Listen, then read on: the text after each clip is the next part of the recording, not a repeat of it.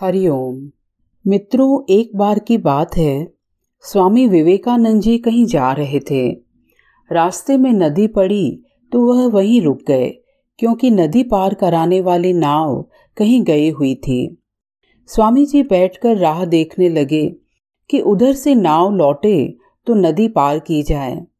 नदी के तट पर स्वामी जी बैठकर एकांत में चिंतन कर ही रहे थे कि अचानक वहाँ एक महात्मा भी आ पहुँचे।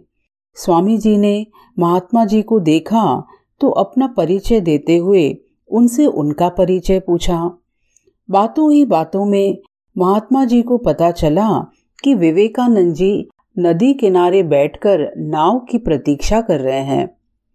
तब महात्मा जी बोले, अगर ऐसी छोटी मोटी बाधाओं को देखकर रुक जाओगे तो दुनिया में कैसे चलोगे? तुम तो स्वामी हो, बड़े आध्यात्मिक गुरु हो और दार्शनिक भी माने जाते हो।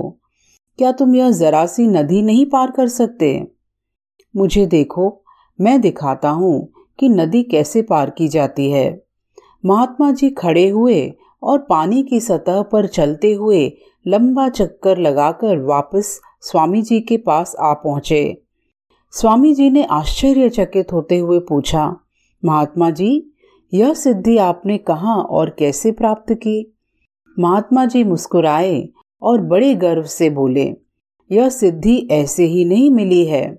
इसके लिए मुझे हिमालय की गुफाओं में तीस साल तपस्या करनी पड़ी। महात्मा की इन बातों को सुनकर स्वामी जी मुस्कुराकर बोले, आपके इस चमत्कार से मैं आश्चर्यचकित तो हूँ, लेकिन नदी पार करने जैसा काम जो सिर्फ़ दो पैसे में हो सकता है, उसके लिए आपने अपनी ज़िंदगी के तीस साल बर्बाद कर दिए। यह सुनकर तो मुझे और भी ज़्यादा आश्चर्य हो रहा है।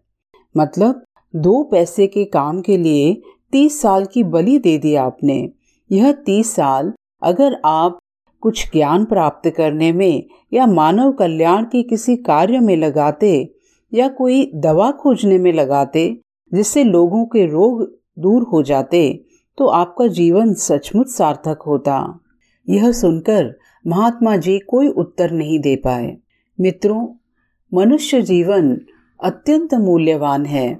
हम चाहें तो इस जीवन को कुछ ऐसे लक्ष्यों को प्राप्त करने में लगा दें, जिससे केवल हमारे अहम की संतुष्टि होती है।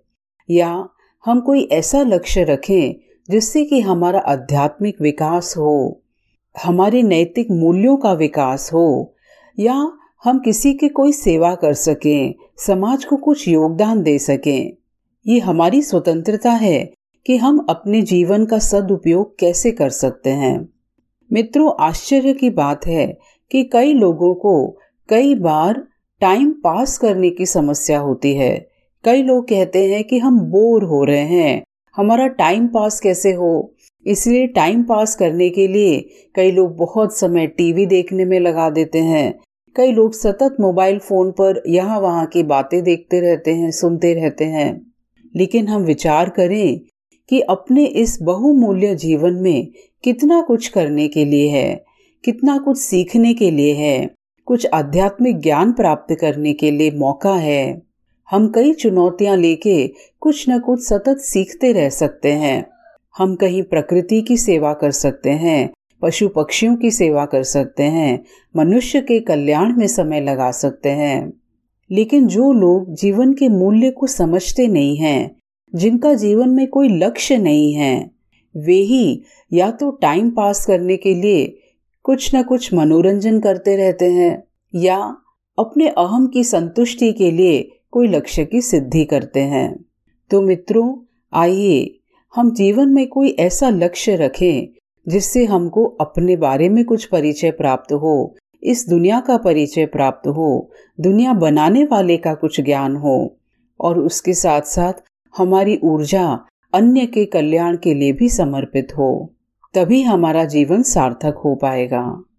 हरिओम।